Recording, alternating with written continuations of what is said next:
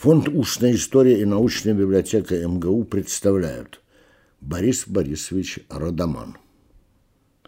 Беседа шестая. Сегодня у нас 17 августа 2013 э, года. 2013. Да, 2013. Вот в наших встречах с вами э, был перерыв с апреля. Ну, я рад, что они, во-первых, возобновились, а во-вторых... Что предмет встреч жив. А, ну, предмет, предмет встреч жив, а во-вторых, ну, мне очень интересно, очень приятно, что вы только что вернулись из совершенно необычного громадного путешествия, были в Исландии, в Гренландии. Не каждый человек может этим похвастаться, и даже не каждый географ. Так что вы больше, чем живы. Вы еще сейчас на такой вершине. Некоторые побывали почти на полюсе мира. Вот, но если хотите, конечно, мне было бы интересно узнать что-то об этом путешествии. Вот. Ну, как оно сложилось и чем вам оно запомнилось, если хотите. А если нет, то можем просто продолжить. Я могу несколько слов о путешествии сказать, но как после этого мы будем и когда продолжать путь? А вот тогда же просто после этого вы скажете о путешествии, а потом мы продолжим. Ну, я скажу, что я ездил, в общем-то, с помощью туристской фирмы, и поездки в эти страны сейчас для россиян уже не бог знает что. Если раньше посещение высоких гор, тропических лесов, э, Арктики, Антарктики было достижением, скорее моральным и физическим, то сейчас это свидетельствует только о платежеспособности туриста и о том, что он готов тратить деньги на это, а не на что-то другое. Сейчас вас за ваши деньги – куда угодно, в том числе и в космос, доставить с комфортом и с тем, без чего человек жить не может в наши дни, а именно с роскошным чистым ватер-клозетом. Так было и в случае со мной. Ну, конечно, для самоутверждения личного моего подобное путешествие очень значительны, потому что я родился в то время, когда о таких местах, как Гималай или Гренландия, можно было говорить только с каким-то большим придыханием, и мало кто надеялся, что в своей жизни он их увидит. Вот эта мечта сбылась. Я, конечно, не намерен говорить какие-то подробности об этих странах. Не скажу главное, что я скажу об Исландии. Это одна из скандинавских стран, генетически по своему происхождению. И так же, как и другие скандинавские страны, для меня – это прежде всего страна нормальных людей. Вот я даю такое определение. Это люди, которые спокойно живут и работают в рабочее время, никого не обманывают, не воруют. В свободное время отдыхают. Там нет душевного надлома, нет мучений за судьбу своей страны, за будущее, нет борьбы, отчаяние за выживание и так далее. Люди просто живут в свое как бы удовольствие. Может быть, нам, россиянам, это не подходит, потому что мы привыкли мучиться, страдать, надеяться, мечтать, разочаровываться и так далее. Я не вижу этого всего в их повседневной жизни. Тем не менее, жизнь там бьет ключом, там люди веселятся, и туристов там очень много, эти популярны для туризма, и число туристов в сезон туризма кое-где превышает численность местных жителей. Так что у меня остались самые прекрасные э, впечатления. Вот и от кольцевого тура по Исландии, и от кратковременной поездки в Гренландии, где нам особенно повезло с погодой, потому что, как это ни парадоксально, самые теплые солнечные дни были у нас в Гренландии. Вот. К сожалению, это путешествие последнее в моей жизни, несомненно, потому что больше у меня никогда не будет средств ездить за свой счет. Я ездил таким способом, что накопил просто деньги от своей обычной очень маленькой зарплаты за 18 месяцев. Умножь 18 на 12 тысяч рублей, которые я получаю в месяц, да. Мне получается почти четверть миллиона рублей. Ну, теперь я думаю, что это мне уже не светит никогда. Но я достаточно много поездил, и список моих путешествий, которые прилагаются к моим разным сочинениям, биографиям и сборникам, достаточно внушительный. Даже я считаю, что последние годы моей жизни прошли, может быть, и еще пройдут достаточно ярко. Но сейчас мы должны, кажется, вернуться далеким 50-м годам. Да. Так это? Да, да, да. Ну и с чем там, помните ли вы, на чем мы остановились? Я помню, но помните ли вы это? Ну, мне кажется, вы уже поступили в университет. Нет, еще только собирался поступать. Значит, я напоминаю, что как обычно я говорю, что я стал географом из любви к путешествиям и географической карте. Однако, будучи школьником, я, как и подавляющее большинство, точнее говоря, как все советские люди, не представлял себе, что есть такая наука географии в наши дни – что можно быть географом вообще, э, как-то, а не учителем географии, что есть еще такая наука. Этого я, как и все школьники, не знал. Поэтому география, видимо, не входила в мои планы как специальности. Я по окончании школы поступал, пытался поступить в институт востоковедения на страноведческий факультет или, на, скажем так, на страноведческое отделение китайского факультета или на китайское отделение страноведческого факультета вступили, нет? Нет, конечно, меня туда не взяли якобы по состоянию здоровья. А тогда, если ты в один вуз провалился, ты не мог поступить ни в какой другой, нужно ждать целый год. Поэтому я провел на Украине у своей тетки, где я пересматривал свою жизнь. Вот много переосмыслил, и, как это ни странно, писал мемуары. Первый в моей жизни мемуар написан, который. Напомните, какой это год? Это был зима 49 по 50 год. В 50 году я стал поступать на географический факультет МГУ, но так как там был конкурс примерно 5 человек на место, то надо было людей как-то отсеивать. Поэтому меня там отсеивали по каким-то предметам.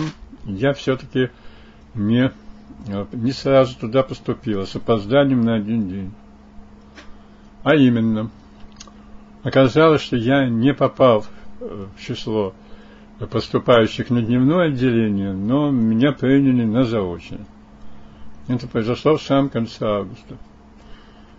Ну, я не очень от этого тужил. Я решил, что теперь я еще погуляю, а с 1 октября заочников призовут на какую-то сессию, я там начну учебу. Но оказалось, что моему отцу удалось изменить эту ситуацию – вот. Им надо было людей отсеивать по каким-то признакам. Вот. Поэтому они, значит, отсеивали по разным признакам, в том числе и по фамилиям. Вот. И, ну, моему отцу пришлось явиться лично в деканат и показать там свое чистокровное славянское лицо, удостоверенное надписью в паспорте. Вот. И тогда там с радостью изменили свое решение, потому что не от них же это зависело, на них давили сверху. И меня быстро перевели из заочного отделения на дневное. Это произошло буквально 31 августа. Или, ну, интересно, что 1 сентября в моей жизни, к сожалению, никогда не было настоящего 1 сентября. Я поступил в школу в первый класс в 1939 году с опозданием, потому что мы отдыхали в Крыму. Меня привели в класс как новичка уже в конце сентября. Во время войны учебный год начинался 1 октября. И тут тоже, значит, а оказывается, остальные товарищи, которых приняли на, на заочное отделение, явились 1 сентября на занятия вместе с очниками. А я соблюдал все правила. Раз я на, заочном отделении, я гуляю еще месяц, я пошел гулять по Москве. Как обычно, я гулял по Москве, объезжал на трамваях, вернулся к вечеру, и вечером меня ждало письмо из деканата, которое извещало меня о том, что я принят на очное отделение, и мне надлежит завтра явиться на занятие. Почта работала замечательно. Вот именно это я и хочу сказать, дорогой Юра. Именно это я хочу сказать, что то, что никто не может поверить в наши дни. было такое правило, что письмо, опущенное в Москве до 12 дня, должно в тот же день дойти до адресата. Деканат опустил это письмо. Утром и вечером оно было у меня дома.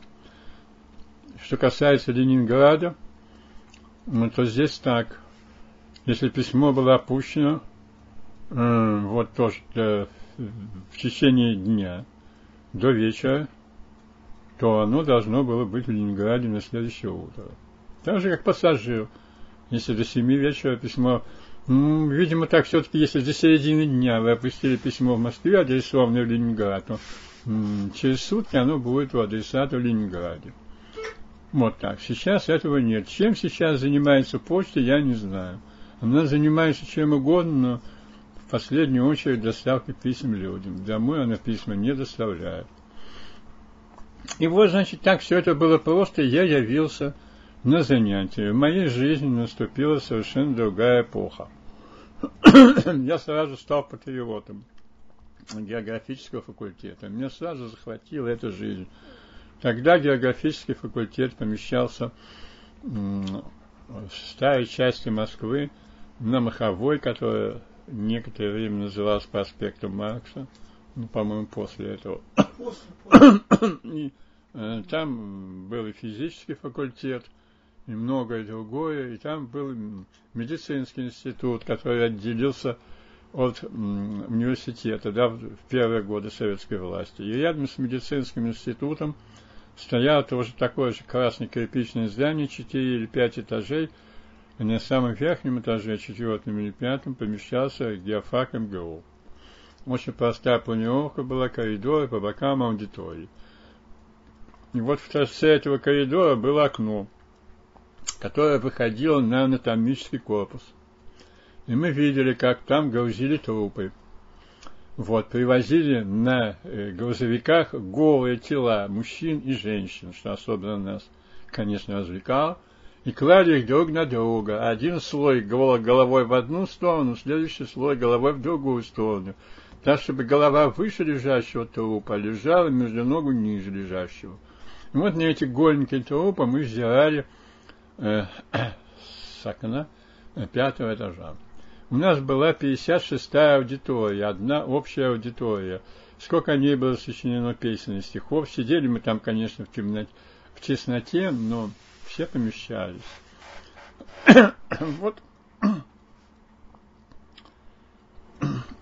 Дальше нас взял в свои руки, нас, первокурсников, некто Борис Беклешов. Он был бывший фронтовик, и он был из разряда людей, которые любили возиться с молодежью и школьниками.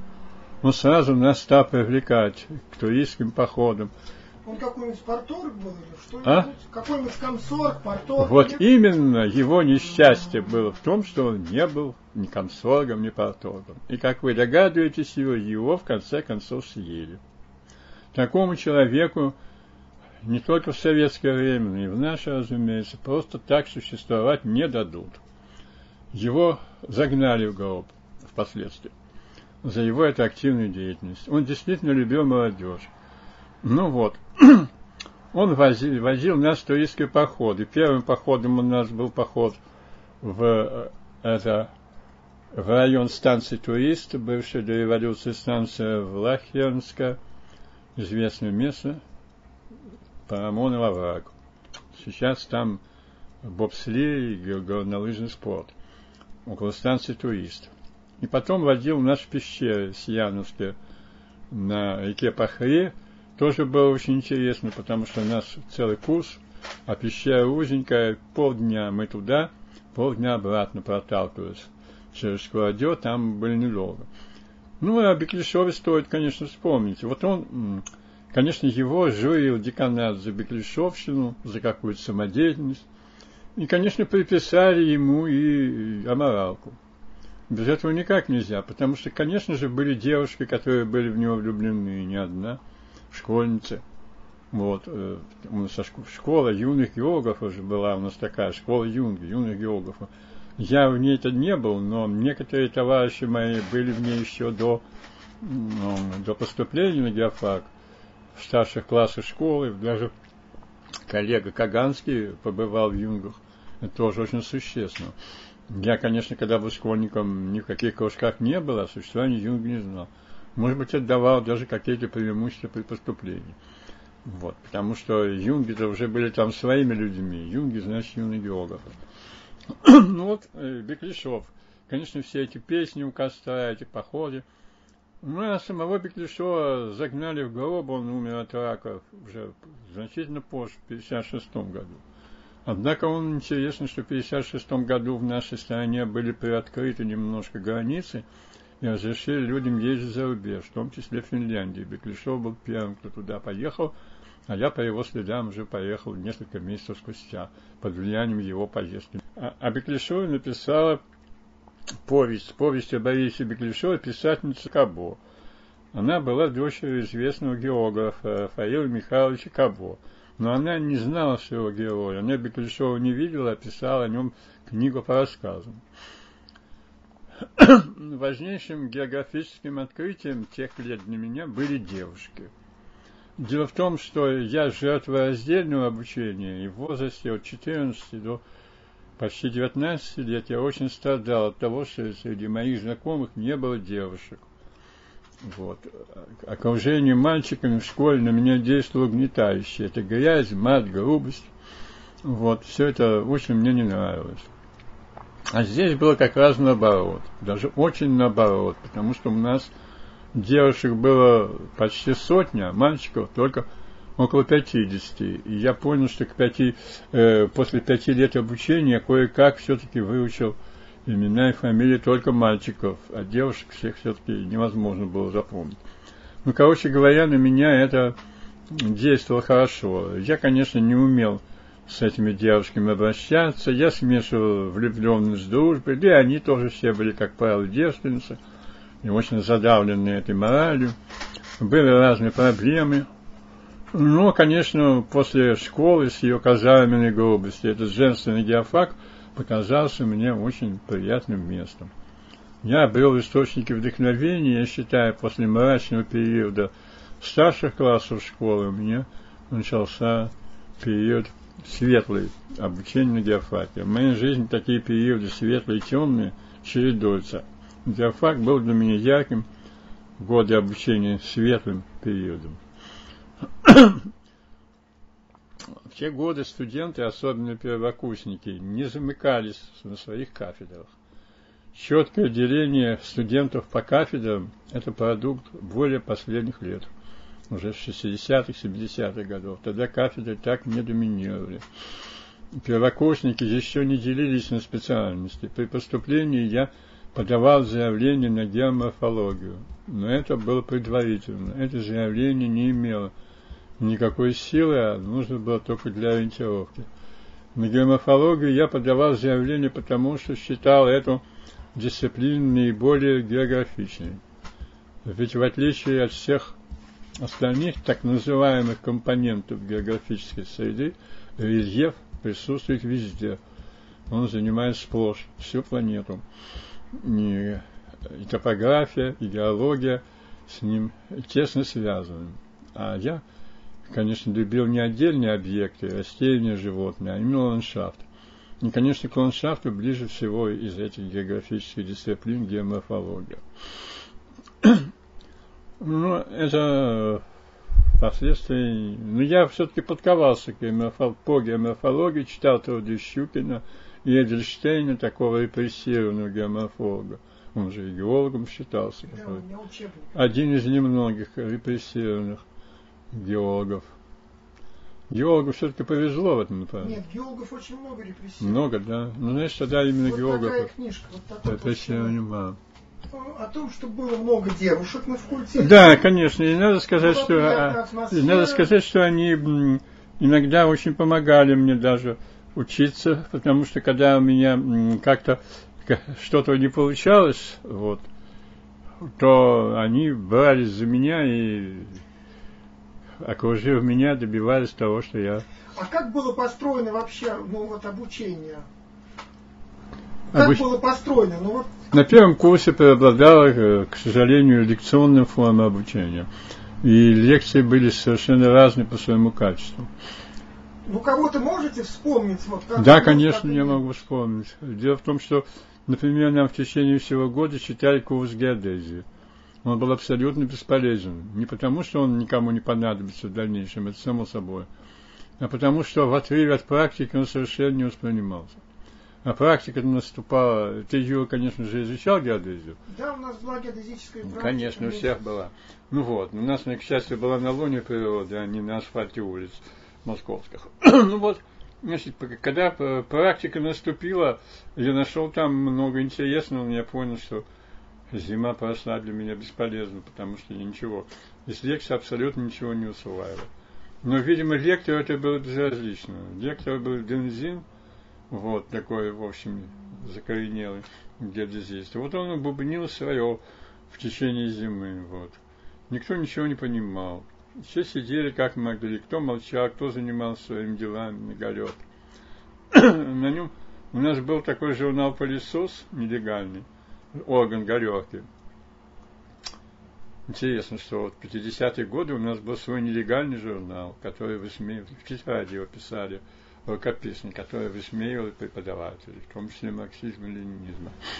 А в Дензине было написано, не диво, что всегда студентов клонит сон на лекциях его. Но то одно, что он сам не заснул от собственного чтения, гораздо большего достойно удивления. Ну, это почти как у Пушкина. Да, ну, конечно, язык Пушкина. Э, наш, э, надо сказать, что да, как я сказал, студенты не замыкали в своих кафедрах, пока еще, вот, на первом курсе кафедры как бы не имели над ними власти, а было что-то такое общее э, факультетское.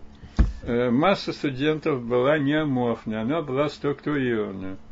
Э, была какая-то самоорганизация. Студенты образовывали какие-то самостоятельные микрогруппы, которые сразу же как-то проявлялись. Эти были группы приятелей, которые собирались вместе, независимо от специальности, вот. Одним из, одной из причин появления таких групп были туристские походы. 7 ноября много студентов из нашей, с нашего курса отправилось в туристский поход. 7 ноября это ведь довольно холодное время. Палаток ни у кого не было. Ну, мы ночевали, правда, в избах. Тогда деревенские жители беспрекословно пускали горожан на ночлег. А даже не было такой речи, чтобы не пустить. Они были обязаны это делать. Это был такой обычай в нашей стране. Вот. А мы, значит, организовывали, вернее, нам организовали такой звездный туристский поход. В том смысле, что начинали в разных местах, а должны были прийти в какую-то точку mm-hmm. на Рогачевском шоссе. Моя группа из шести человек. Вот. Моя не в смысле, что я был руководителем, я был участником. Она начала от станции Яхрома, и потом мы шли, ночевали в нескольких селах, в конце концов оказались на Рогачевском шоссе. Это в эти три дня. Вот, ночевали мы в избах, в тепле, один раз в сельском клубе, другой раз в жилом доме, даже однажды на сеновале, где было холодно, и утром кого-то из нас чуть не проткнули вилами. Есть дневник одной девушки, которая все это описывает. И вот э, возникла вот такая вот группа я оказался в так называемой дружной шестерке, которая состояла из трех юношей и из трех девушек. Можно сказать, что они как бы сплотились какими-то намеками на любовь. Но в конце концов не было среди них пар, которые потом поженились. Потом всю жизнь расставила людей иначе. Но какая-то такая вот э, подобие какой-то такой дружбы было – какие-то пары, и потом вот эта вот дружная шестерка, как я ее называю, из нее вышли достаточно яркие люди. Например, из нее вышел глициолог э, Владимир Ходаков. Он давно уже умер, но о нем есть хорошее воспоминание в, в книге, изданной в Институте географии Академии наук, где он работал всю жизнь. Э, ботаник Сергей Конников, который был э, уникальным специалистом по флоре Памира – и большую часть своей жизни проводил на Памирской биостанции. Также Михайлов, последственно шифтовед, почвовед и северовед. Но наибольшее влияние на меня оказывал Игорь Николаевич Олейников. Это был самый молодой студент нашего курса, вундеркинд, в то время как у нас средний год рождения был 32-й, у меня 31-й, меньшинство было 31-го, 33-го было меньше еще, а 34-го года рождения был один только Игорь Олейников. Он был вундеркинд, знавший четыре иностранных языка, сын провинциального интеллигентного врача-психиатра из Пензы. И он, в общем, оказывал на нас большое влияние. Именно своей образованностью. Всем. Он был явный оппозиционер, конечно, по своим взглядам. Ну, Талантливый африканист, который написал уже несколько книг по Африке, но не успел в Африке побывать. Скончался он очень рано, примерно в 1975 году, а даже не дожив до 50 лет, потому что вел нездоровый образ жизни. А именно сидел в комнате, курил и писал свои сочинения. На улицу почти не выходил. Ну, а вот э, все-таки по поводу по поводу тех курсов, которые за, запомнились, если такие были. Да, были, конечно. Ну вот что-нибудь просто назовите. Ну геодезия понятно. Не ну как же, там э, все было, и пищеведение, и ботаническая география с элементами геоботаники. Хорошие лекторы были? А? Хорошие лекторы были, кого хочется вспомнить? Э, я не могу сказать, что именно на первом курсе были. Ах, да, да, да, конечно. Значит, для всех первокурсников всегда существовал один яркий лектор Борис кажется, Павлович Орлов. Вот. Он был такой, в общем, человек с таким как бы морским все-таки уклоном, гидрометеорологическим. Он читал введение в физическую географию. Его держали, потому что он очень ярко говорил. Его слушали все как зачарованные. Его лекции были как сказки. Мы слушали его с огромным удовольствием. Говорил он так смачно, красиво.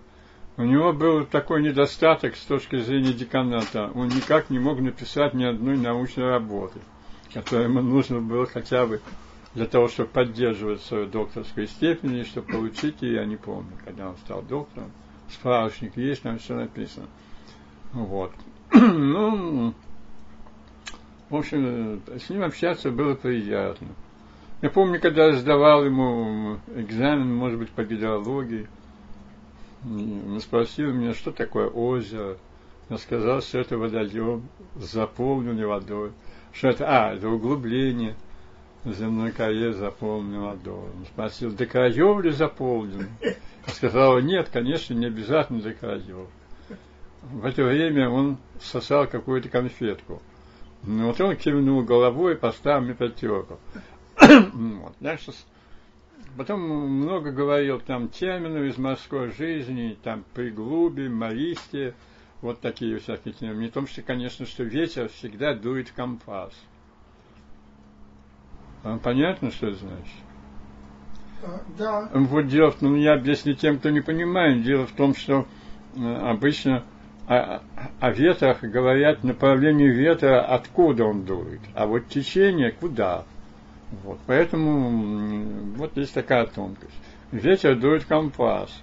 То есть он, откуда он дует, то тот, та часть света называется. Причем моряки не случайно говорят компас, потому что по латыни компасус произносится.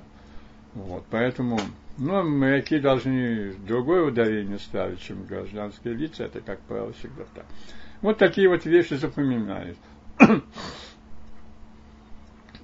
ну, еще там что-то такого. Конечно, о таких лекторах всегда запоминается что-то анекдотическое.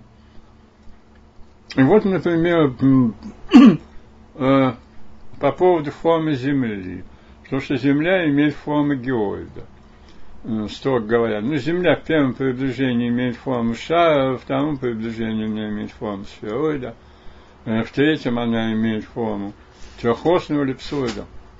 И, наконец, она в последнем приближении имеет форму диоида. А диоид – это фигура, которая образуется от мысленного продолжения уровня мирового океана. все это довольно сложно, не так просто все это. И поэтому он говорит, что один студент что-то ему задал вопрос, что если Земля имеет форму геоида, то значит Греция имеет форму огурцоида. И он почему-то очень возмущался этим вопросом. А я считаю, что студент был прав. Что, по сути дела, так и есть. Ну вот такие вот вещи, конечно, запоминаются. Я любил общее землеведение, любил книгу Станислава Викентьевича Колесника «Основа общего земледелия», хотя не могу, землеведения, хотя не могу сказать, что я ее освоил. Ну, дальше, наверное, была практика после первого курса. После первого курса была, конечно, практика. Да, дело в том, что у нас уже на первом курсе писали курсовые работы. Сейчас этого нет. В последующие годы, когда я был сотрудником геофака МГУ, курсовые работы начинаются только на втором курсе. Это, возможно, был один из последних годов, когда курсовые работы писали на первом курсе. Потом от этого отказались. И потом вывесили на стене темы курсовых работ примерные. Я взял тему, которая была еще не разобрана, но и которая меня привлекала. Это российско-американская компания и ее географическая деятельность. Это было по истории географии. Дело в том, что я до этого прочитал книгу э, некоего Маркова «Яконский ворон» об освоении Аляски русскими. Да, я ее читал. Да. А? Читал. Ну вот. И поэтому, значит, я уже был подкован. поэтому я с радостью взял эту тему – и пошел в библиотеку. Но дальше я этому вяз. Дело в том, что я, как это ни странно, не понял задачи. Не понял. У меня получалась какая-то компиляция из всех тех книг, которые я там читал. А ведь надо было, что такое географическая деятельность? Именно показать, что было нового именно в сфере географических открытий, а не просто так. Вот, кажется, я с этим не справился. Но вот интересно, что эта работа так и осталась не написанной. И как-то получилось, что никто меня за это не преследовал. Вот как-то вот я окончил геофак, не написав, не сдав не менее пяти разных обязательных экзаменов, не написав одной курсовой работы. Как это получилось, я не знаю. Может, это объяснялось, как-то было меньше формализма в то время. Но вот я и так и не написал, ничего. Ну, вы были хорошим студентом? Значит так, на первом курсе я был неизвестным студентом. Я никому еще не был известен, и никто не мог сказать, хороший я студент или плохой. Я был сам по себе. Не было никаких опекунов. Э, ну, меня знали в разных группах, какие-то преподаватели, но не более того. Я стал, я стал известен своему руководству только уже после второго курса, когда я написал там одно сочинение. Вот тогда я уже сразу же вошел, въехал в науку, так сказать, на белом коне. А на первом курсе вот я не могу сказать, чтобы мне кто-то вообще знал. Меня знали ближайшие товарищи. Вот и все, у меня проблем никаких не было. Ну, записывался какие-то кружки, в парашютный даже записался. Ну, сказали, что со слабым зрением не беру. Ну, все ну и к лучшему. А вот мне кажется, ну это такая общая, что ли, и не зависит от времени. Ситуация ну, для молодых людей, которые поступают в институт, если они приблизительно ровесники, у вас вот э, после, ну, фронтовики были в группе? Да, были, конечно, это очень существенная часть. Вот они как-то выделялись? Да, конечно, они выделялись. И они часто выбирались, конечно, в качестве комсоргов и лидеров, они были, были моральными лидерами. Они, конечно, совершенно иначе смотрели на жизнь. Для них мы были дети. Ну да. Вполне понятно. И наши эти всякие там комсомольские разборки там, вот, казались им, конечно, детским лептом. Но они были членами партии, как А вы комсомольцем-то были когда Значит так, с комсомолом дело обстоит так. В школе, в средней школе я был очень оппозиционен по отношению к режиму. Мы с моим другим, как говорили, растленным типом из моего класса, Юрием Погодин, который стал адвокатом, тоже довольно циничная профессия, тоже считать, одно время пришли к выводу, что между нашим режимом и фашистским разницы нет принципиально. Вот фашизм это немецкий тоталитарный режим, а наш это в общем. Вот. Но, как я уже вам сказал, я немножко пересмотрел свои взгляды, и так как я понял, что моя я слишком далеко зашелся со своими ровесниками, то я решил принять эту самую идеологию. Я примерно с 18 лет до 22 как-то все-таки придерживался этой идеологии советской. Но недолго, до смерти Сталина. Ну вот, значит так, но к концу 10 класса стало, мы с Погодиным, два студентных типа, которые еще не вступили в комсомол, в 10 классе, у нас было десятилетнее обучение, мы решили, что надо, так сказать, поступить по принципам, в комсомол вступить. Ну, мы подали заявление, все, конечно, обрадовались, учителя и школа. Да, приняли чисто формальность, но комсомольский билет я получил уже после окончания школы. Я зашел туда очень смущенным, мне его там выдали в райкоме. Но я его получил. Прикрепили меня не знаю куда, чего-то не к ЖЭКу. Вот, куда-то надо было же, какая-то организация, но я не помню, туда ни разу не явился. Но потом я с этим билетом поступил на геофак, это был нормально, я был комсомольцем, вот и все. Комсомольские собрания у нас были, мы занимались там перевоспитанием, в том числе и этого нашего друга Игоря Олейникова, который оторвался от коллектива. Ну, естественно. Вот, так что это у нас было. ну вот. А второй курс чем-нибудь запомнился? Ну, конечно, мне каждый курс запомнился. Все, подожди, до второго курса еще была практика в Красновиде. Это же, О. конечно. Ну, сейчас мы посмотрим, что мы там. Геодезическая? А? Геодезическая? Да, там была геодезическая практика, очень яркая. Совершенно бесполезная для последующей жизни. Ну, это было событие яркое и долгожданное. Красновидово и сейчас существует на берегу Можайского водохранилища. Тогда водохранилища не было, была обыкновенная Москва-река с красивым пейзажем и, что очень важно для нас, с полным набором геоморфологических элементов. Это поймы, терраса и так далее. И это было базой для нашего обучения и для геодезической практики. На Вы первом... жили в палатках, в доме? Мы жили в палатках, ну, я сейчас все по порядку скажу. Да-да. В Красновидово был бывший дом отдыха, еще до революции построили, дом ветеранов железнодорожников. Железнодорожников той железной дороги, которая сейчас называется Белорусской. Для них там был построен дом ветеранов или престарелых. Хозяева железной дороги ее построили. На этой базе нам что-то еще возникло, а рядом было село Оксаново. Село Оксаново было совершенно классическое село но еще в кинофильме председатель фигурировала, а Красновидово поселок к нему сплошной примыкающий. Вот. Основой, там было два кирпичных здания. В одном помещался дом отдыха МГУ, в другом база географического факультета. База географического факультета в кирпичном здании. Это было, э, там лежал какой-то инвентарь, еще что-то, канцелярия находилась, там было два этажа и одна лестница, которая их соединяла. Студенты размещались в палатках армейских, на кроватях. Там то ли 20, то ли 40 человек в каждой палатке помещалось. Ну, может быть, 20. Если 20, значит, по 10 кроватей раскладушек с каждой стороны. Причем, возможно, что тогда еще не было этих портативных раскладушек алюминиевых. Кровати, возможно, были просто разборные, металлические, пружинные. Стояли кровати справа и слева. Один из студентов обязательно должен был дежурить ночью. Вот. Когда мне это досталось, я, конечно, засыпал очень. Ну вот.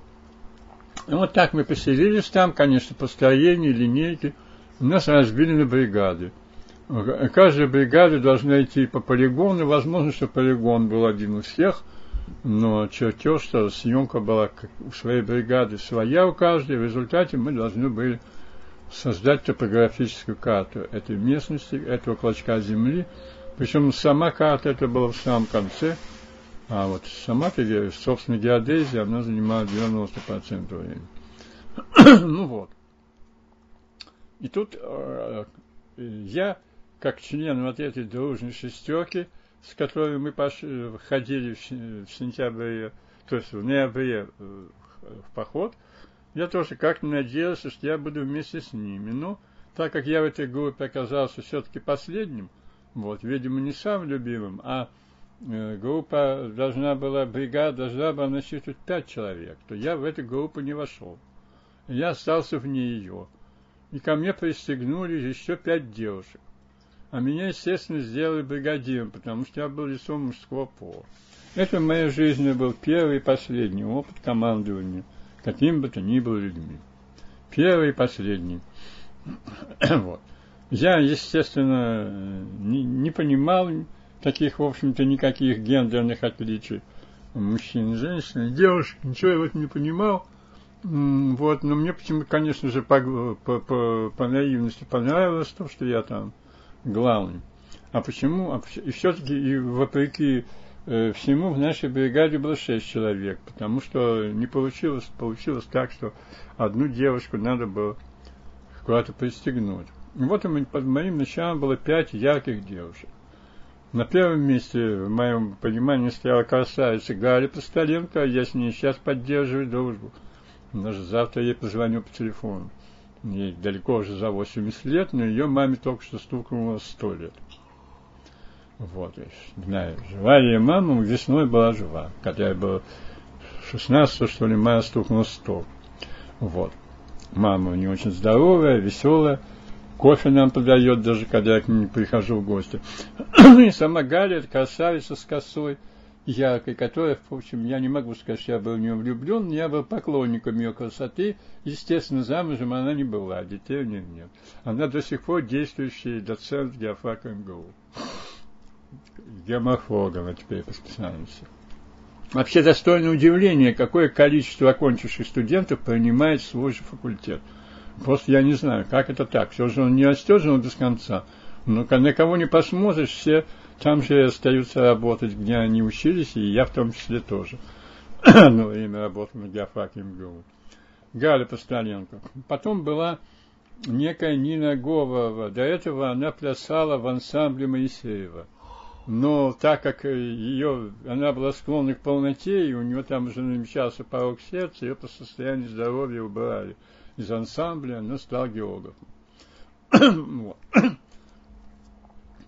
потом была некая Беба Давидова, которая разговаривала таким козлиным тоном. И она мне часто говорила, Борис, ты становишься просто невыносимым. Интересно, что эту фразу я рассказал своим нынешним девушкам и женам, и они тоже мне ее говорят. вот. И, конечно, была некая Наталья Сивоха она почему-то вообразила, что я в нее влюбился. И это, оказывается, было пороком. Она мне этого до сих пор не может простить. Что не влюбился? Нет, что, что я в нее влюбился тогда. Якобы, да. А я на самом деле был влюблен совсем в другую девушку, Лену Маркову, которая была в другой бригаде. А Лена Маркова, возможно, тоже еще жива, но она меня не любит. ну, вот такая вот была ситуация. Дальше нам выдали... Это интересно вообще? Да. Дальше нам выдали инструменты. Я же бригадир, отвечал за все. Незнакомые мне инструменты. Главное, в центральном месте занимает теодолит. Он тогда еще был сделан из латуни. Это сейчас уже эпоха пластиковых, да, трубок всяких, все. Тогда была еще латунь. Сейчас вообще цифровые. Ну да, тем более. Вот. Сейчас сегодня никому не нужен. Лазер. Ну, если сейчас, я имею в виду 40 лет назад. Ну хорошо, а это было давно. Значит, из латуни красиво все эти верньеры, нониусы, знаешь, да, да, да. знаешь, да? Работал. Ну да, все это очень красиво, интересно. Треножник, все эти винты. Вот. Рейки. А? Рейки. Да, ну рейки, само собой. Ну, сейчас мы пока сосредоточились на теодолит. И вот теодолит, значит, конечно, а я решил, что в том же, ну, подзона труба, его можно использовать, посмотреть звезды. И вот, значит, я поставил вечером теодолит на берегу Москвы-реки, и стал смотреть Венеру. вот. Ну, значит, я не могу сказать, что что-то там интересного видел, но выстроилась очередь тоже смотреть. Вот. И при этом я что-то воронил. Воронил, кажется, вообще э, весь этот теодолит и его трубу. Вниз, потом опять это как-то водрузили. Дело в том, что я спутал те винты, которые прикрепляют теодолит к штативу, и те винты, которыми регулируется положение штатива. И вот таким образом у меня теодолит от штатива отделился и упал на землю. Вот я это скрыл. Вот. Потом это как бы разбиралось, как мой проступок. Но забегая вперед, скажу, что несмотря на все это, э, невязка у нас была не выше нормы. Ну, конечно, центром э, всей геодезии была пресловутая задача Патернота. Это я не знаю. Вот. Задача Патернота это очень сложная задача. Я сейчас не могу сказать, что это такое.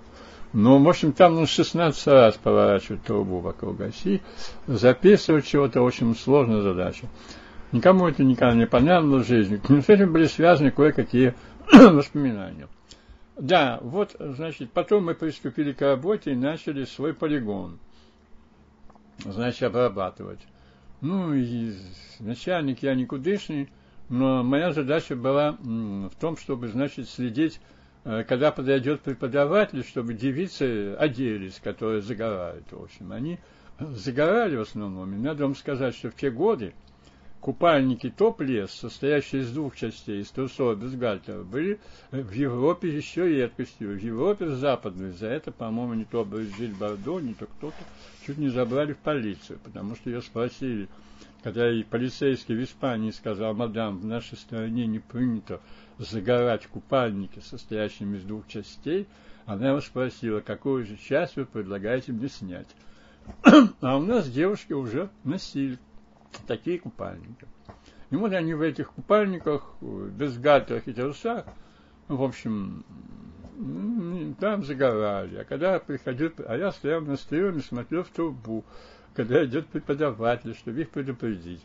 Ну, а Наташа Севох, она решила, что я в нее влюблен, и она велела мне не смотреть на нее даже в трубу. вот. Так мило мы проводили время. Там, ну, мы работали, что-то делали. Вот.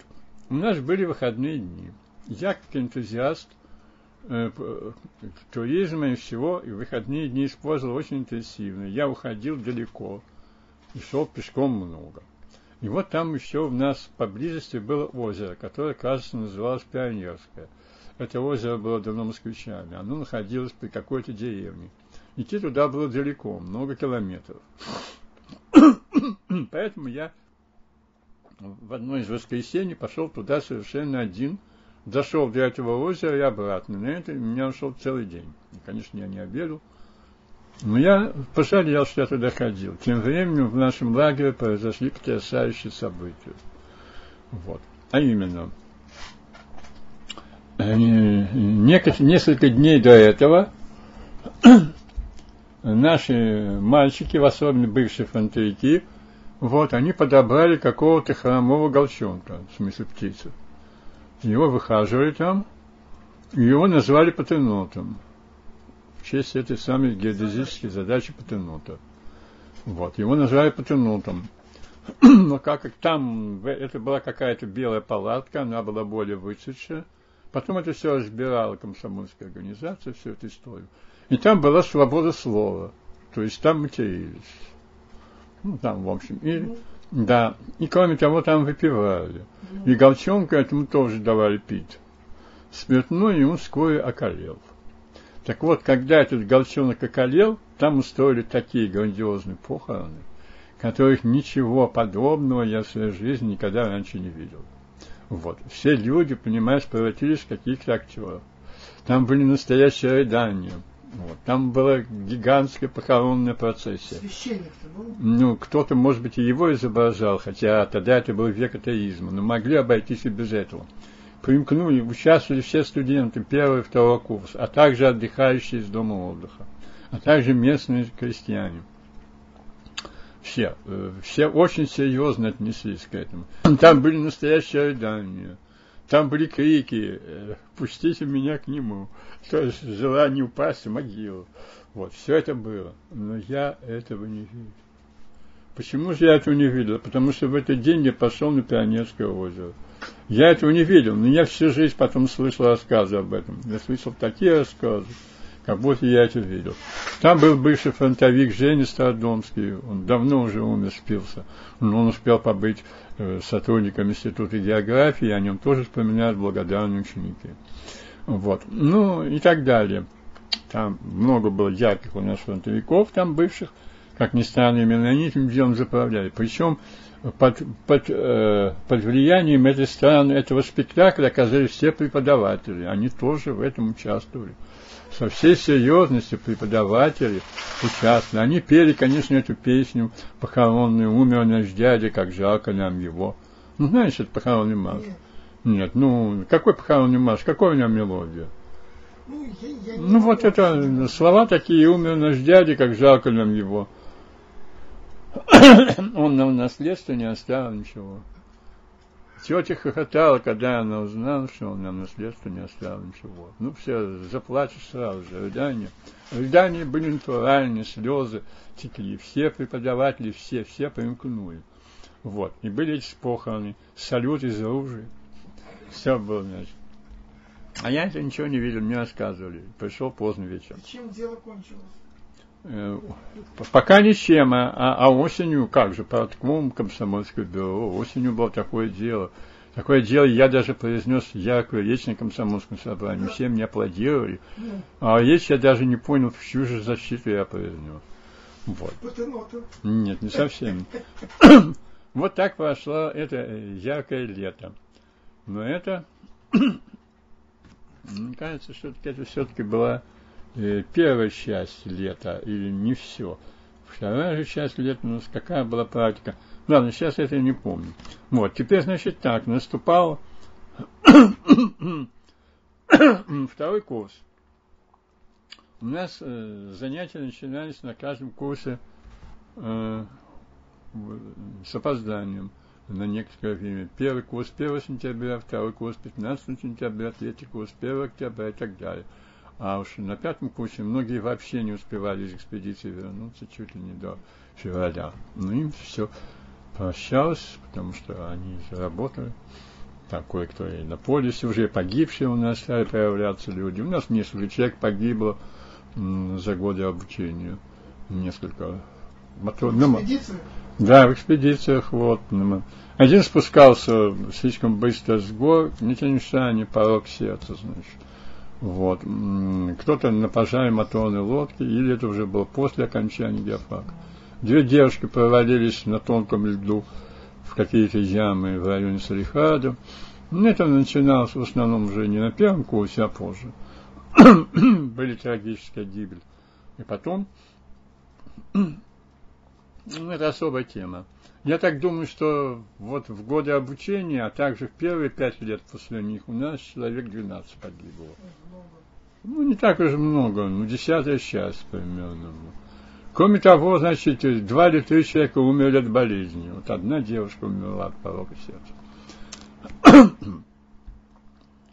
И вот наступил второй курс, и передо мной, значит, стала задача выбора специальности. Я выбрал экономическую географию СССР. Почему я это выбрал? Потому что я реально оценил ситуацию. Вот, во-первых, как полевой работник, э, я все-таки чувствовал себя неуверенно. Мне было, видимо, все-таки тяжело, потому что, хотя я и... Правда, я с детства считался болезненным, но оказался живучим. Вот поскольку сейчас мне уже 82 года с половиной, от меня этого не ожидали мои ровесники, но они, кстати говоря, уже и не ожидают, они почти все умные.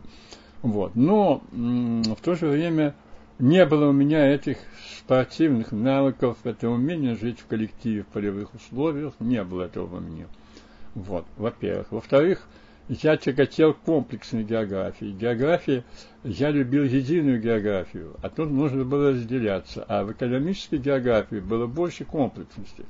Потому что, во всяком случае, корифеи экономической географии, такие как Николай Николаевич Баранский, они любили физическую географию, ценили ее. И они понимали, что без физической географии, экономической географии не может существовать. Экономическая география была для них не отрасль экономики, как сейчас для многих, а была частью географии, почти единой науки географии, которая объединяет методы, это картография, географическая карта, э, так сказать, географическая специфика и так далее.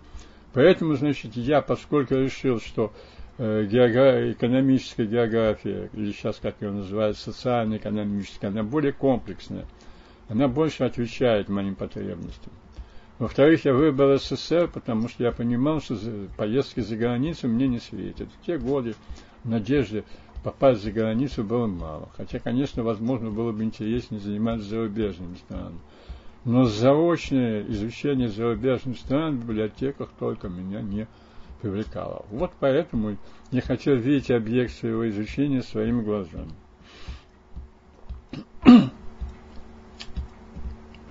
Но все-таки я отдал э, дань зарубежным странам. В начале второго курса, интересно, что в начале второго курса мы по своей инициативе, никого не спрашивая, вот, но правда потом заручившись поддержкой администрации, мы, дружная шестерка, которые ходили в ноябре прошлого года в поход, решили совместно писать коллективную курсовую работу для описания Тибета.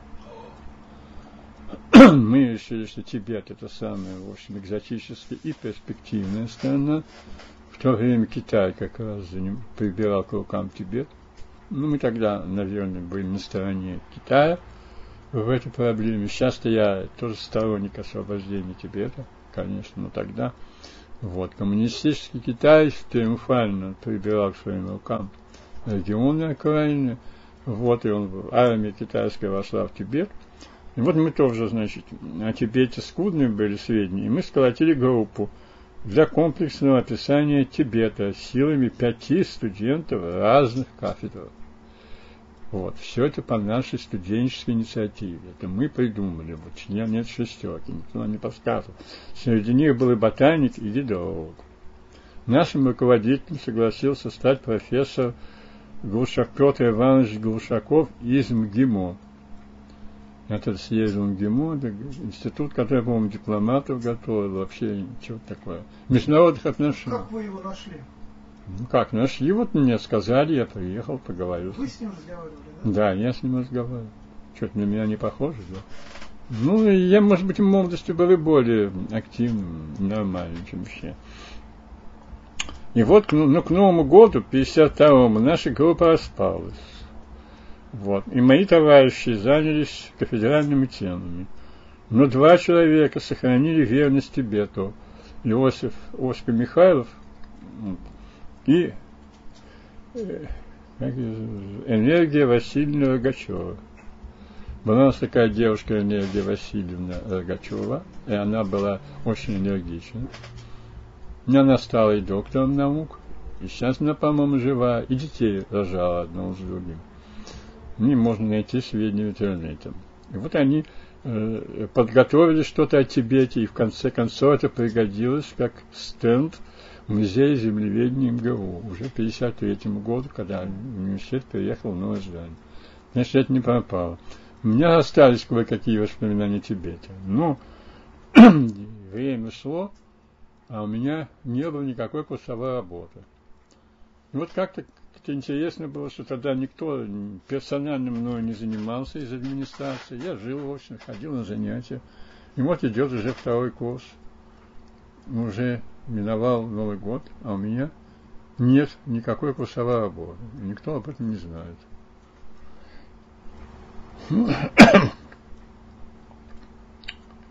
Да, я забыл сказать, что после геодезической практики у нас была в Крыму общая географическая практика. Геодезическая практика была только в первой половине лета, продолжалась она около месяца. А дальше мы все поехали в Крым. Ну, это было вообще, наверное. Конечно, у нас было очень хорошее обучение. Крупнейшее. Да. И в Крыму мы поехали в Крым, мы поехали в Крым поездом. Я помню, как сейчас. А? Чуть громче, я плохо слышу. Да, мы поехали в Крым на поезде на скором, Москва, Симферополь, но сошли в Джанкое, потому что нам надо было еще ознакомиться со степями, со степным ландшафтом. Представляешь, где Джанкой? Да. ну, в поезде я помню, как там наши девушки крутили романы с моряками из Севастополя, и один из этих романов, нет, два Два этих романа принесли плоды. Да? да, уже тогда они успели выскочить за них и впоследствии вышли замуж. И даже их я навещал в Владивостоке много лет спустя. Вот Но обе они уже умерли. Вот как они, шустрые, как я был. Так и должно быть, конечно. ну вот, Джанкои нам что-то показывали, какие-то солончаки или такие неприглядный какой-то район, что-то показали. Ну, потом дальше Бахчисарай. Ну, конечно, там посещение Ханского парка культуры и отдыха. Вот. Тоже было, но у нас там база была какая-то, по-моему. Может, база в Бахчисарае была? Нет, где-то дальше, по-моему, по дороге. А? Прохладно. Ну, где-то по дороге там. Вот. Надо сказать, что у меня еще тогда имелась старая до, довоенная карта Крыма с татарскими названиями. Она где-то у меня сейчас есть, большая редкость. ну вот. Ну дальше мы пошли пешком. Вот мы пошли от этой базы. Может быть, Соколины называется. Я уже не помню сейчас название. Не имею возможности сейчас все проверять, все факты. Если бы я писал, я, конечно, бы сейчас все проверял. Ну вот, и мы пошли пешком. Значит, у нас был чудесный маршрут пеший. Это было уже в июле-августе. Очень приятный. Значит, э, в Крымскую, на Крым, в Крымскую практику я тоже попал не случайно, потому что меня мои любимые друзья тоже путем интриг выпихнули из других более престижных практик. У нас все были большими романтиками. Все стремились испытывать трудности – а Крым считался самым непрестижным местом. На первом месте были хибины. Те, кто туда попал, уже чувствовали себя элитой. На втором месте был Западный Кавказ. А на третьем месте был Крым. Я попал в Крым. И в Крым, значит, наша группа состояла из пяти мальчиков, из коих три, или, кажется, минимум три, были бывшими фронтовиками, что очень полезно для нас. И 30 девушек. Эти девушки шли пешком в купальниках двухчастных. То есть, да, в трусах и бюстгальтерах. В каких-то тапочках. Три дня подряд. Вещи вез грузовик. Да, вещи везла грузовая машина. К месту обеда и к месту ночевки она подходила. Вот это очень хороший способ путешествия. Шла по шоссе, а мы и Большой каньон прошли. Знаешь, что такое Большой каньон? Я в нем был, да. Мы пошли Большой каньон Крыма снизу вверх. Прошли мы его, конечно, до нескольких часов, не за весь день. И расположились ночевать около метростанции на горе Айпетри. Я э, очень серьезно относился и к дневнику, и ко всему, и я шел обвешанный, по-моему, всякими сумками полевыми. Не знаю, лучше всего, если бы на мне был просто хороший рюкзак. Но тогда было, все это как-то иначе выглядело. В те годы как-то очень ценились всякие полевые сумки, всякие там сбруи, портупеи. Ну, после войны, конечно. А? После войны еще осталось. Ну да, конечно, и после войны. И у меня висел еще, по-моему, полевой дневник на веревочке, но помню тем, что я его там потерял сразу же потерял. Дальше у меня с записями дело обстояло очень хреново. Вот. Ну, мы прошли Большой каньон без труда. Поднялись и к вечеру пришли ночевать на базу на Петре. Ну, а утром надо рано вставать, смотреть на восход солнца. Нашими руководителями были Людмила Алексеевна Михайлова, физико-географ, зарубежник, специалист по Африке. И Юрий, кажется, Парамузин, Юрий Петрович Парамузин, исследователь Сибири и сибиряк, в общем-то, по своим интересам, а может быть и по происхождению. Вот э, утром, значит, я встал восхищаться вос, этим самым восходом, а вышел Парамузин, что-то почесал себе там, что-то и сказал, ой, ерунда тут. Ну, в общем, как-то все. Для него это была ерунда. Вот. Потом мы стали стремительно спускаться вниз – в Ялту. Это было довольно утомительно. Я так пришел к выводу, что подъем тяжелый для сердца, а спуск для ног. Ноги, конечно, ныли. Ну, быстро спустились в Ялту за полдня. И по дороге мы проходили э, какие-то бетонные баки большие, вырытые в землю. Я думаю, что это такое? Я открыл крышку, а там лежат дохлые собаки, с которых снята шкура. Ужасно. Можно себе представить, туда провалившимся, а потом крышку захлопнуть там и все. Там, вот. Так нашей базой стал Магарач. Магарач это такое место связано тоже с виноделием к востоку от Ялты. Сейчас все это входит в черту Ялты. И вот это был нашей базой, там была школа просто. Школа мы спали на полу между парт. Наше руководство на каких-то квартирах. И вот. Конечно, впечатлений была масса. Это год 51. Вот, масса впечатлений. Ботанический сад. Ну, голодные были, нет? А? Голодные были. Голодноватые мы были. Мы питались, конечно, дрянью. Аппетит у нас был. Очень много ели баклажаны икры. Вот. О них потом э, песня была нам, туристам, все равно. Что-то такое. Что повидло, что баклажаны икра. Вот. После практики у нас осталось 80 банок баклажанной икры. Из-под баклажанной икры стеклян.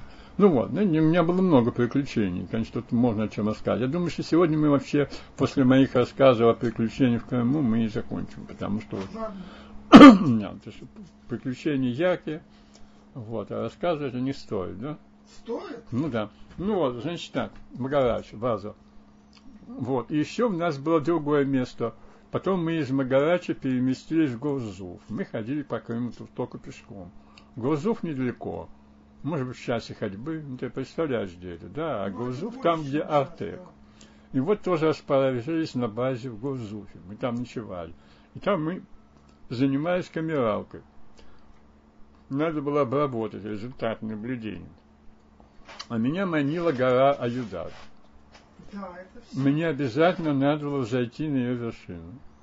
Поэтому я никого не спросясь отправил, может быть, я сказал только товарищам, но не, руковод... не руководству, я отправился на Юдак один.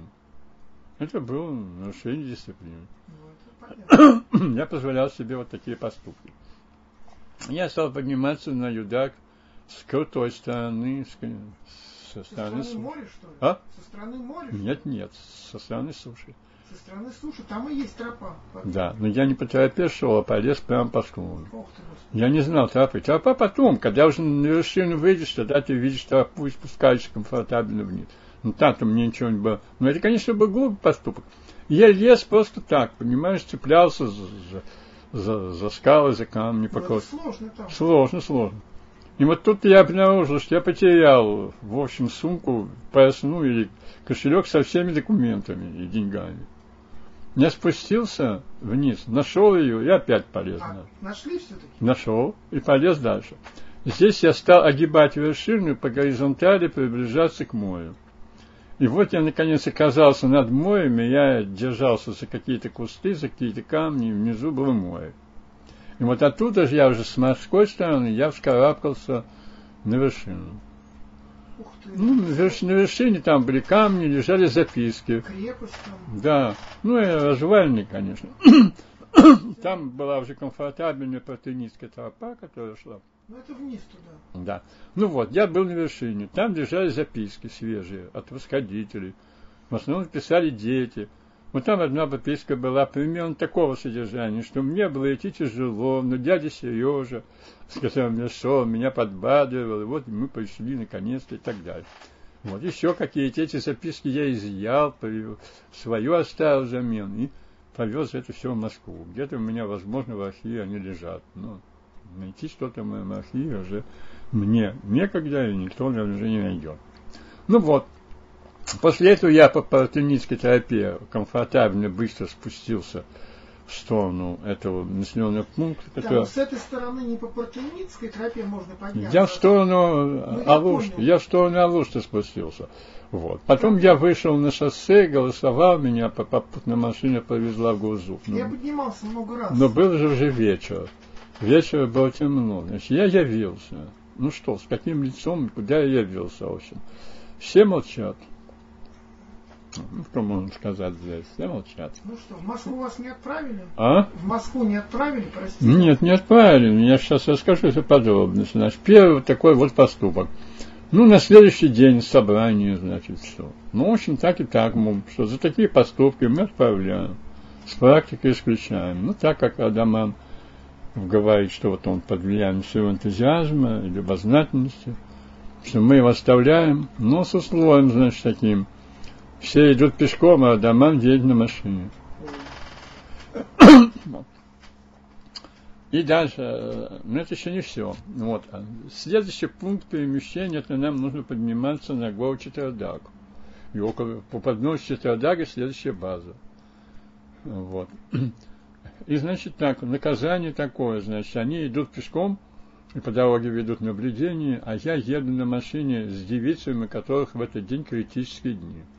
Так как девиц было 30, то естественно, что какое-то их части ежедневно было это. И вот они ехали на машине, и я с ними. Так нас перевезли быстро на следующий пункт, и там уже был вынесен окончательный приговор относительно меня. В общем, что все поднимаются на чердага, а Даман остается внизу. Вот, значит, не поднимался на чердак. Вот. Дальше, значит, мы переместились через Алушту в место, которое называлось в то время Рыбачье. Оно сейчас так называется. Татарское его название Туак. Там жили греки. Помню один грек по, имени, по фамилии Хауня.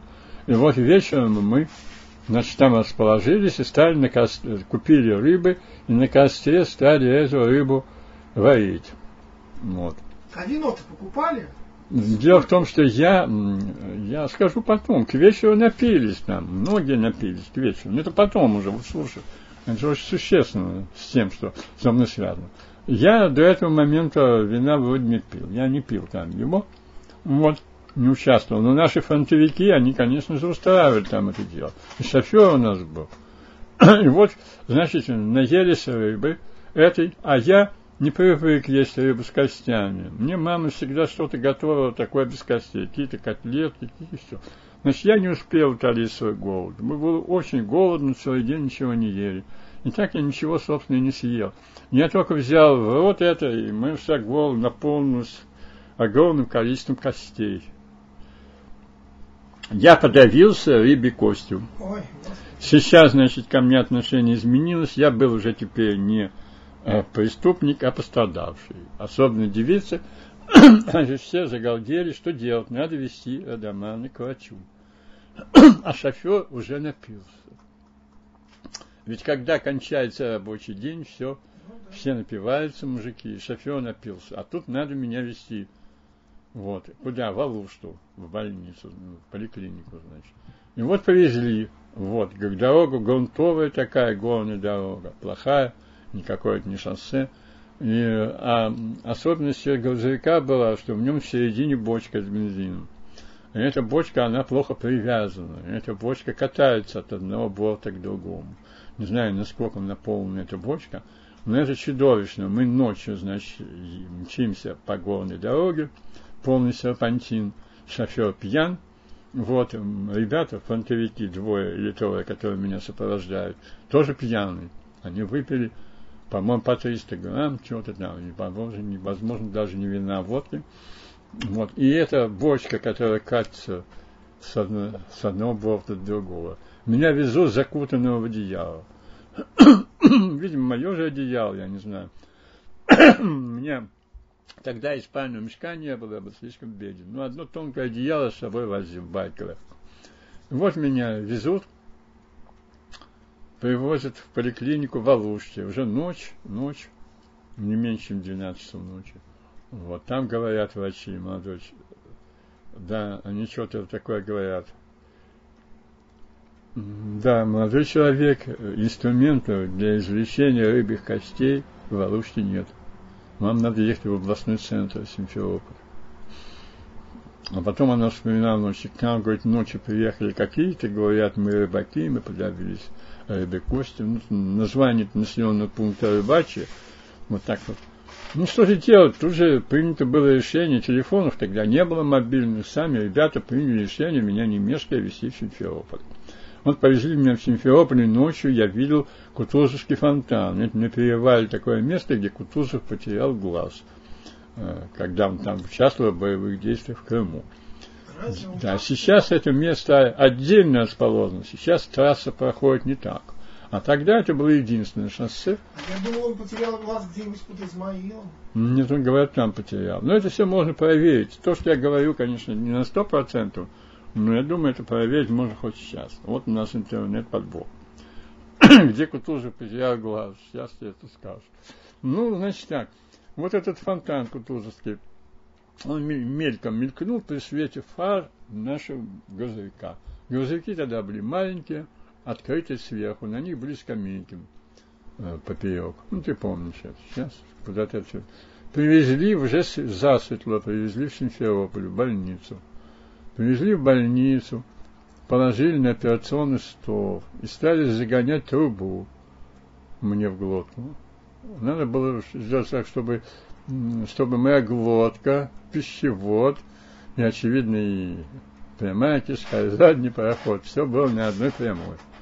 И стали загонять широкую трубу туда. Я уже, так сказать, потерял, конечно, дар речи, все. Ребята смотрят на меня с жалостью. Ну, трубу что-то извлекли, ничего не нашли, сказали, что я остаюсь в больнице. Вот, я ребятам только успел сказать или написать записку, родителям не сообщайте.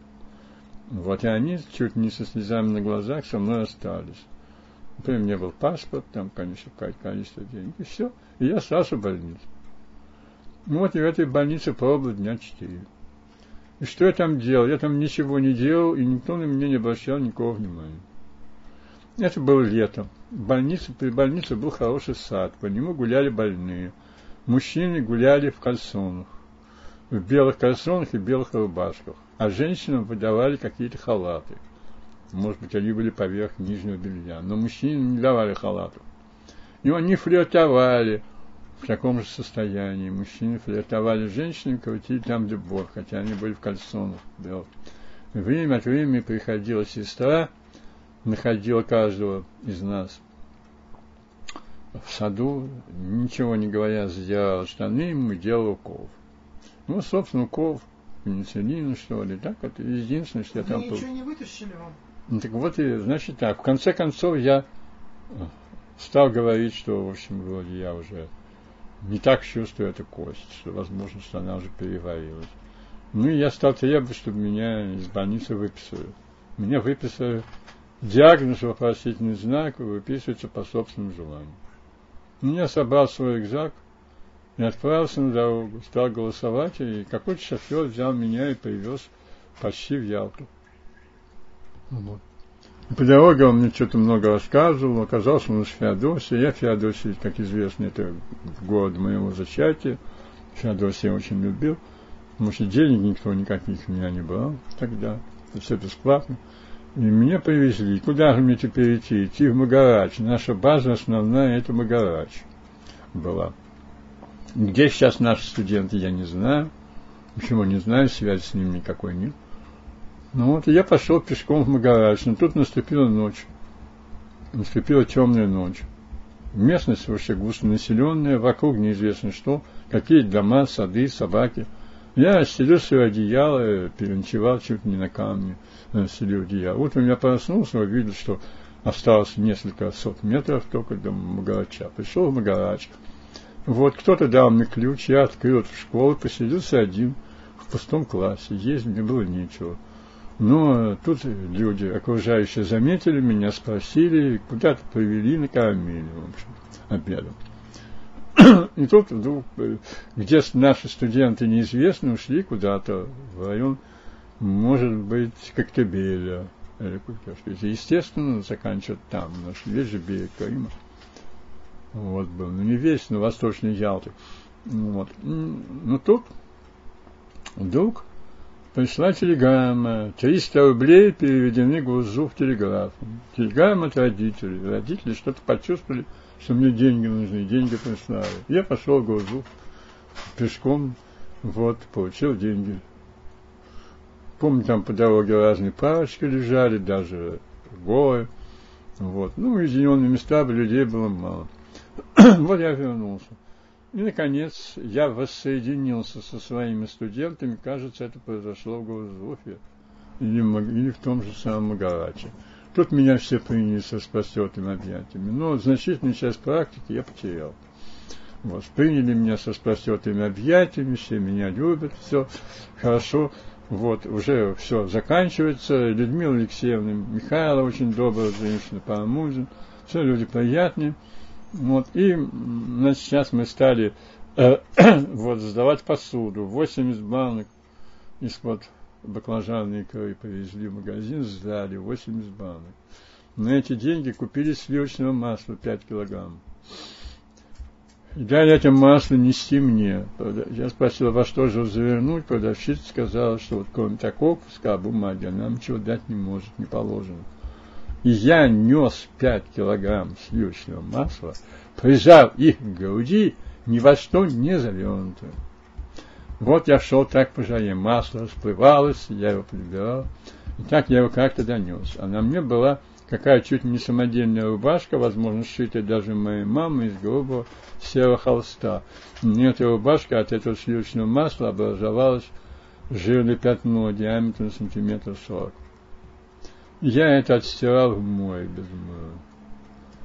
Может быть, и в масле жира никакого не было, я не знаю. Мне это уже два случая было в моей жизни, и оба они были в Крыму. Когда мне без мыла простой водой можно было стирать остатки или масла, или супа. Практику-то вам зачли? зачли. А зачли так, так вот, это же не просто для меня прошло. Сейчас я закончу еще. Это, же, это же практика в моей жизни, это сыграла колоссальную роль. На ее базе же и выросло сочинение, которое впоследствии сделало меня теоретикой геологом. Именно на базе этой практики, именно именно в попытке написать отчет, который я так и не написал, вот, вместо этого я написал сочинение о том, каким должно быть географическое описание. Вот. Именно на это, но это было уже зимой. Вот. А сейчас мы, я еще скоро закончу, значит, лето для меня еще и путешествие по Крыму еще на этом для меня не кончилось. У меня еще были какие-то деньги, ведь родители прислали 300 рублей. Ну, сейчас трудно сказать, много это не мало. Ну, а? Прилично. Ну, это сталинские э, 300 рублей. При Хрущеве они были обменены на 30 рублей. Тоже прилично. Ну вот, какие деньги были при Хрущеве. Ну вот, значит, это было сталинские 300 рублей. Значит, деньги были. Ну, я же ездил бесплатно. Я объехал Крым на 17 попутных машинах после этого. Я распрощался со своими студентами, с преподавателями, обещал, что напишу отчет осенью. Вот все. И тепло с ним распрощался, а с Людмилой Алексеевной Михайловой еще переписывался, писал письма, она мне отвечала. Почта тогда работала хорошо. И даже во время путешествия я мог не только написать письмо, но и дожидаться ответа до востребования в следующем пункте, который я назвал. Сейчас это мы. Ну, я отправился, значит, в свою родную Феодосию. Я посетил, по-моему, и Судак, и Старый Крым, Феодосии. В Феодосии я поселился сначала в школе. Вот, меня пустили, тогда всех пускали. Вот, я предъявлял документ, что я студент диафака э, МГУ. Меня пускали ночевать в школе. Но потом в школе начался учебный год. Я тут оставался с балкона, там уже школьники выставились на линейке. И меня взял к себе ночевать один шофер. И шофер, он меня вообще говорил, чтобы я у него вообще жить остался. Он меня очень полюбил. Но это мне никак не подходило. Вот Феодосия, конечно, хорошо осмотрела окрестности. Есть знаменитый гор. Дело в том, что э, во время дождей бывают такие сильные потоки воды, что они текут через год, там строят такие мостки. Тогда так было. Потом на горах там устроены генуэзские такие конденсаторы воды – еще при генуэзцах построили, расу собирать. Очень много собиралось росы на камнях, она сливалась вниз. Туда воду экономно использовать. Вот. Потом очень яркий объект. Самая восточная гряда Крымских гор, она там заканчивается. И вот эта самая восточная гора у местного народа называется Жопа Мадам Бродской. Потому что была такая купчиха Мадам Бродская. И вот эта гора, она действительно напоминает задницу со щелью посередине. В общем, так это местный шофер мне сказал. Вот этот шофер меня очень полюбил, я в нем ночевал, ну не знаю, может быть только одну ночь, а может две на крыше. Вот, хорошая крыша плоская была. Вот, ну я от него просто сбежал. Потому что мне ну, неловко было с ним оставаться, значит, ну, я сбежал. Я сбежал, сел на какую-то грузовую машину, которая шла в Керчь. И э, я не доехал до Керчи. Вот. Да, перед этим, что я совершил такой подвиг, я пересек за один день э, Керченский, а, это перешеек, вот, Керченского полуострова, перешеек я пересек 25 километров от Черного моря до Азовского. Ну, я пошел все 25 километров от Черного моря до Азовского за один день, и возвращался на попутной машине с Арбатской стрелки. А Арбатскую стрелку тоже увидел. Потом, значит, я на следующий день поехал на грузовой машине в Керчь. Тут шофер мне требовал, чтобы я ему заплатил деньги. Меня отказался, сказал, что денег у меня нет. вот, приехал, приехал я в Керчь вечером. Знойный, жаркий день, где ночевать. Я полез на памятник который там был советским воином. Там на скамейке шириной 12 сантиметров я пытался уснуть. Ничего из этого не получилось. Утром я как-то оказался на рынке или на базаре. Я пошел еще смотреть, не выспавшись, на грязевые вулканы. Грязевые вулканы располагались к северу от Керчи. я нашел эти грязевые вулканы или блеваки, как их называли местные жители, но по литературе, а на слух я этого не слышал. И вот я зашел значит, до одного из этих вулканов и сунул туда ногу. Моя нога туда погрузилась. В общем, я чуть не утонул в этом вулкане. И вся, вся левая брючина и правая у меня была вся покрыта грязью. Я тут как-то по-пластунски выполз, и теперь мне, прежде чем вернуться в цивилизованный мир, надо хотя бы брюки отстирать. И вот я рядом за холмом было Азовское море. Я, значит, пришел туда э, и переночевал в стоге соломы. А на утро я полдня отстирывал э, свой, э, свои брюки и, и пил воду из Азовского моря. Там соленость только 13 промилле, что ли, небольшая, поэтому пить можно. Ну, особенно я не упивался этой водой, но так все-таки немного. Вот когда я все это я отстирал, я пошел, пришел в Керчь на вокзал и сел в поезд, который шел в Феодосию. Тогда использовались трофейные вагоны, которые привезли из Германии. Это были короткие двухосные вагоны, на их концах были открытые площадки под навесом. И на одной из таких площадок я зайцем, никому ничего не платя, не предъявляя ничего, так доехал до Феодосии. В Феодосии я сел на автобус, который шел в Москву. Тогда впервые было автобусное сообщение. Оно было с ночевкой в Харькове. Харькове люди могли или спать в автобусе, или на полу, где хотят, или идти в гостиницу. Вот. Я поехал на этом автобусе, были очень примитивные, такие же, как в городе, городские, не было там никаких особенных кресел. И вот я доехал так, э, пассажиры автобуса заметили, что я ничего не ем, и стали меня кормить. Вот. В Харькове мы остановились. Я э, немножко погулял по Харькову, потом я вынул подлокотники из сидений там переспал в этом автобусе. Вот на следующий день, мне кажется, только И так я благополучно приехал в Москву. На этом я сегодняшний рассказ заканчиваю, но могу сказать, что подобных приключений у меня в дальнейшем было очень много.